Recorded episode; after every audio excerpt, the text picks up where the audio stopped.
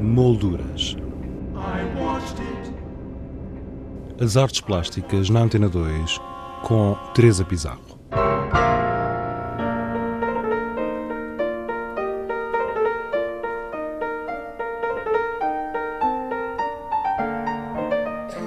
Museu Nacional de Arte Antiga apresenta, a partir de amanhã, Dia Internacional dos Museus, duas novas exposições.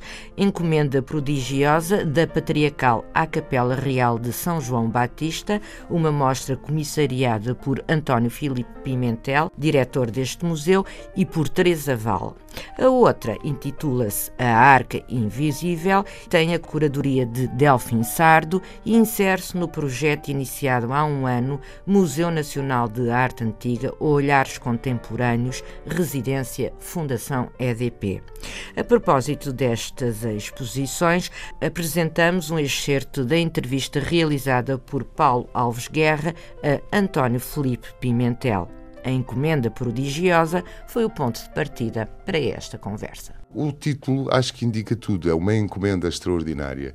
É, é a história, na verdade, extraordinária de uma obra-prima, evidentemente conhecida, mas não valorizada enquanto tal, que integramos no nosso património histórico-artístico. Refiro-me à Capela de São João Batista, na Igreja de São Roque, propriedade da Santa Casa da Misericórdia, hoje, mas outrora Casa-Mãe da Companhia de Jesus, e que, eh, sempre entendida como uma obra, como um, uh, o mais extraordinário acervo da arte italiana no exterior de Itália, encomendada por Dom João V em Roma a arquitetos italianos Nicola Salvi, Luigi Vanvitelli e a uma pleia de artistas, dos melhores artistas romanos em todas as disciplinas da pintura, do mosaico, da orivesaria, dos têxteis, etc., na verdade não tem paradigma sequer na própria Itália e tem uma história muito mais complexa e fascinante, que é a história de um diálogo artístico entre Lisboa e Roma, com o arquiteto local, João Frederico Ludovice, e a relação que essa capela tem como, como extensão de uma outra encomenda, de um outro processo anterior, que era o da Basílica Patriarcal, estabelecida na Capela Real do Passo da Ribeira e perdida com o terremoto, de que a capela era, afinal, apenas uma réplica miniatural. Se tivermos em linha de conta que essa réplica miniatural é tão extraordinária que nem em Itália existe, imagine-se o que nós perdemos no terremoto de 1755. É essa a história que a exposição vai contar a encomenda prodigiosa da Patriarcal à Capela Real São João Batista, numa parceria notável e inédita com a Santa Casa da Misericórdia e o Museu de São Roque. Não inédita para nós, por acaso já fizemos uma exposição uh, a meias, que foi sobre a doação Castro Pina, mas não nesta escala, porque a exposição vai ter dois polos. Um grande polo em cada uma das instituições. O primeiro abre no Museu Nacional de Arte Antiga no dia 18 de maio, às 6 da tarde, e como é noite dos museus, dia e noite dos museus, irá estar aberto até à meia-noite. E o segundo abrirá a 27 de junho, na Igreja e Museu de São Roque.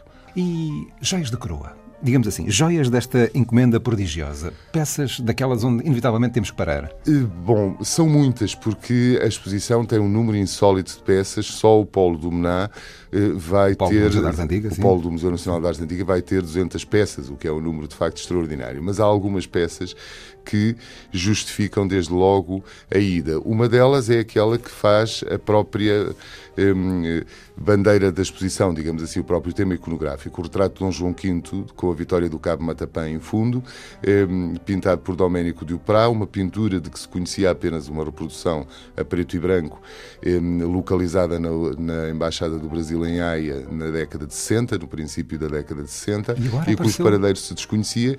Nós seguimos a pista e a pintura vem do Brasil para a exposição. Um trabalho detetivo. Um trabalho Onde é que estava no Brasil? Em que estava muito tranquilamente na posse dos descendentes familiares do embaixador a cuja coleção particular pertencia, o embaixador do Brasil na, nos Países Baixos, a cuja coleção particular pertencia. Estava na embaixada da Holanda apenas porque era a residência do embaixador. Quando o senhor saiu, levou a pintura eh, com ele. Tão simples. Foi tão simples. Sim. Envolvendo a Embaixada na Holanda, a Embaixada do Brasil na Holanda, que foi gentilíssima, conseguimos com alguma facilidade localizar eh, este quadro que a historiografia lastimava sistematicamente que não estivesse presente e, e, e nunca tivesse vindo a Portugal. Viram a Portugal pela primeira vez os desenhos de Van Vitelli e Filippo de Juvara para Lisboa, os projetos que realizou por encomenda de Dom João V. Virão pela primeira vez a Portugal os desenhos que Van Vitelli fez para a Capela de São João Batista. Tudo isso estará exposto no Mená. Para além disso, uma coleção notável de orivesaria, uma banqueta extraordinária de prata dourada feita em Roma eh, e sobrevivente ao terremoto, que pertenceu à Basílica eh, Patriarcal, eh, uma coleção extraordinária de orivesaria, paramentos também completamente fora do comum, a gestatória com os flabelos do Patriarca. Aliás, importa dizer que o Patriarcado de Lisboa deu à exposição uma colaboração notável. A exposição é, no fundo, sobre as origens do próprio Patriarcado, a tal ponto que decorre sob o alto patrocínio do Sr. Cardeal Patriarca de Lisboa, e isso é muito importante porque significa um fechar da bóveda harmónico nas relações Estado-Igreja na área patrimonial, ultrapassando velhos traumas e colaborando a favor do bem comum. No caso, aliás, convém dizer que esta exposição pode e deve ser a antecâmara para as celebrações do, do, do, centenário do Patriarcado de Lisboa em, 1700, em, em 2016 eh, e onde valeria a pena fazer de facto todo um conjunto de estudos, de, de, investigações e naturalmente exposições ad hoc que terão aqui a sua bela eh, antecâmara.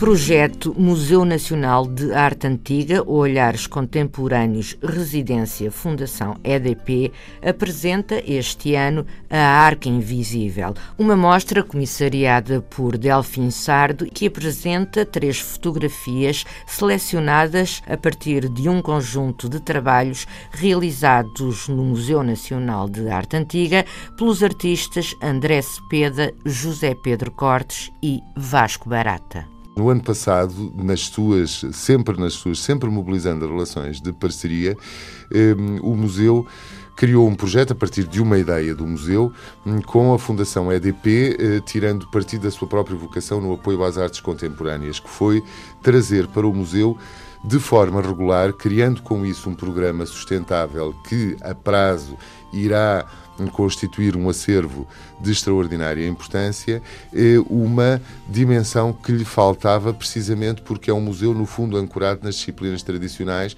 da pintura, da escultura e das artes decorativas e cujo arco cronológico vai da Idade Média aos meados do século XIX. E havia uma disciplina que eu senti que lhe estava a fazer falta, que era a fotografia.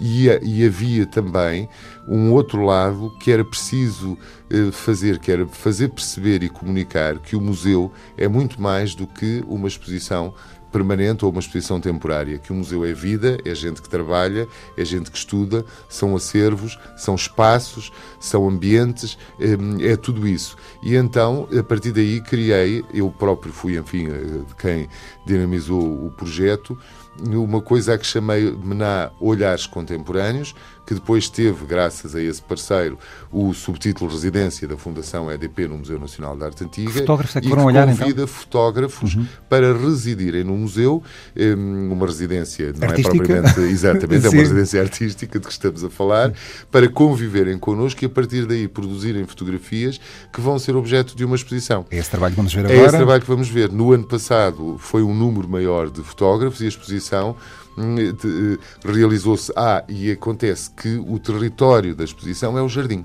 É, por duas razões. Primeiro, porque é um território mágico e deve ser entendido como um espaço, é uma, uma, magnífica, uma magnífica sala de exposições. Depois, porque o museu já não tem salas para exposições, porque tem sempre na Galeria de Exposições Temporárias uma grande exposição, na Sala do Teto Pintado outra exposição, na Sala do Mezanino outra exposição, já não tem capacidade para ter mais exposições dentro. Mas fica, de facto, muitíssimo ao ar livre. bem ao ar livre. No ano passado era um MUPIs, uhum. que se cada fotógrafo tinha um MUPI com a dupla face, que se iluminavam depois quando a noite eh, caía. Este ano são três outdoors, foi a curadoria roda a curadoria e roda os fotógrafos. Este ano é de Delfim Sardo, uh, aliás, meu colega em Coimbra, diga-se, recentemente doutorado, embora já devesse ter doutorado há mais anos que eu andava sempre atrás dele, mas pronto, uh, também é um doutoramento de consagração, com grande gosto meu, curador e que é o curador desta exposição. Fotógrafos? Com três fotógrafos. Um, André Cepeda, João Pedro Cortes e Vasco Barata.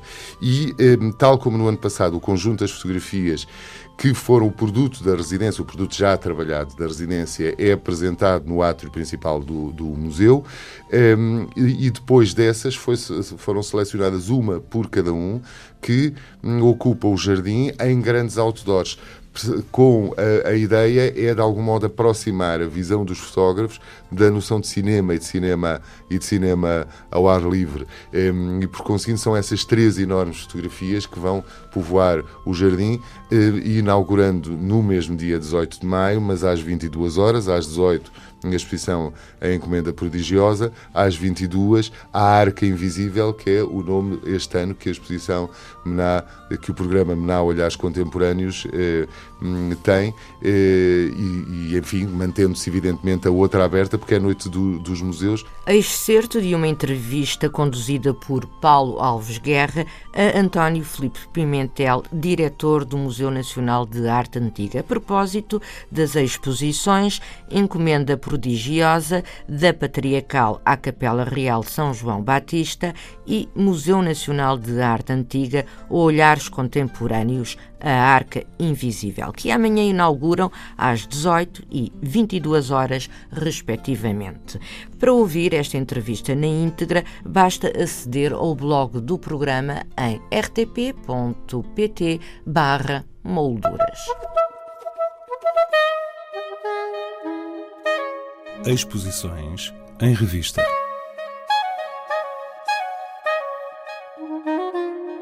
No âmbito do Dia Internacional dos Museus, que amanhã se assinala, deixamos-lhe aqui algumas sugestões. No Museu Nacional de Arte Contemporânea e Museu do Chiado, das 11 às 18h30, visitas guiadas à exposição permanente A Arte Portuguesa 1850-1975.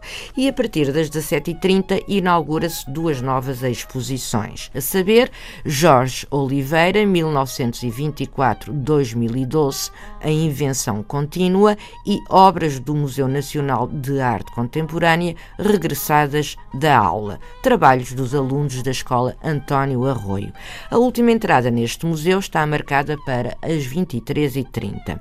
No Centro de Arte Moderna da Fundação Carlos Gulbenkian, destaque para o Open Day, ou seja, a possibilidade de visitar as reservas de pintura e escultura do Centro de Arte Moderna Visitas que serão orientadas pela equipa de curadoria do CAM e têm a duração de uma hora no seguinte horário: às 11, meio-dia e 15 e 3 da tarde. A partir do tema Memória mais Criatividade igual Mudança Social, o Serviço Educativo do Museu Coleção Berardo criou uma programação especial de caráter pedagógico e lúdico dirigida a todos os públicos durante os dias 18 e 19 de maio. Ao longo destes dois dias, o público adulto é convidado a participar nas visitas às exposições patentes orientadas por especialistas e críticos de arte. Famílias e crianças dos 2 aos 13 anos têm à escolha uma programação que inclui visitas oficina e uma atividade para bebés dos 2 aos 4 anos. Saiba o pormenor, horários e outros eventos no blog do programa em rtp.pt molduras. Quanto a nós, regressamos na próxima sexta-feira com outras sugestões. Votos de um excelente fim de semana rodeado de arte. Boa tarde.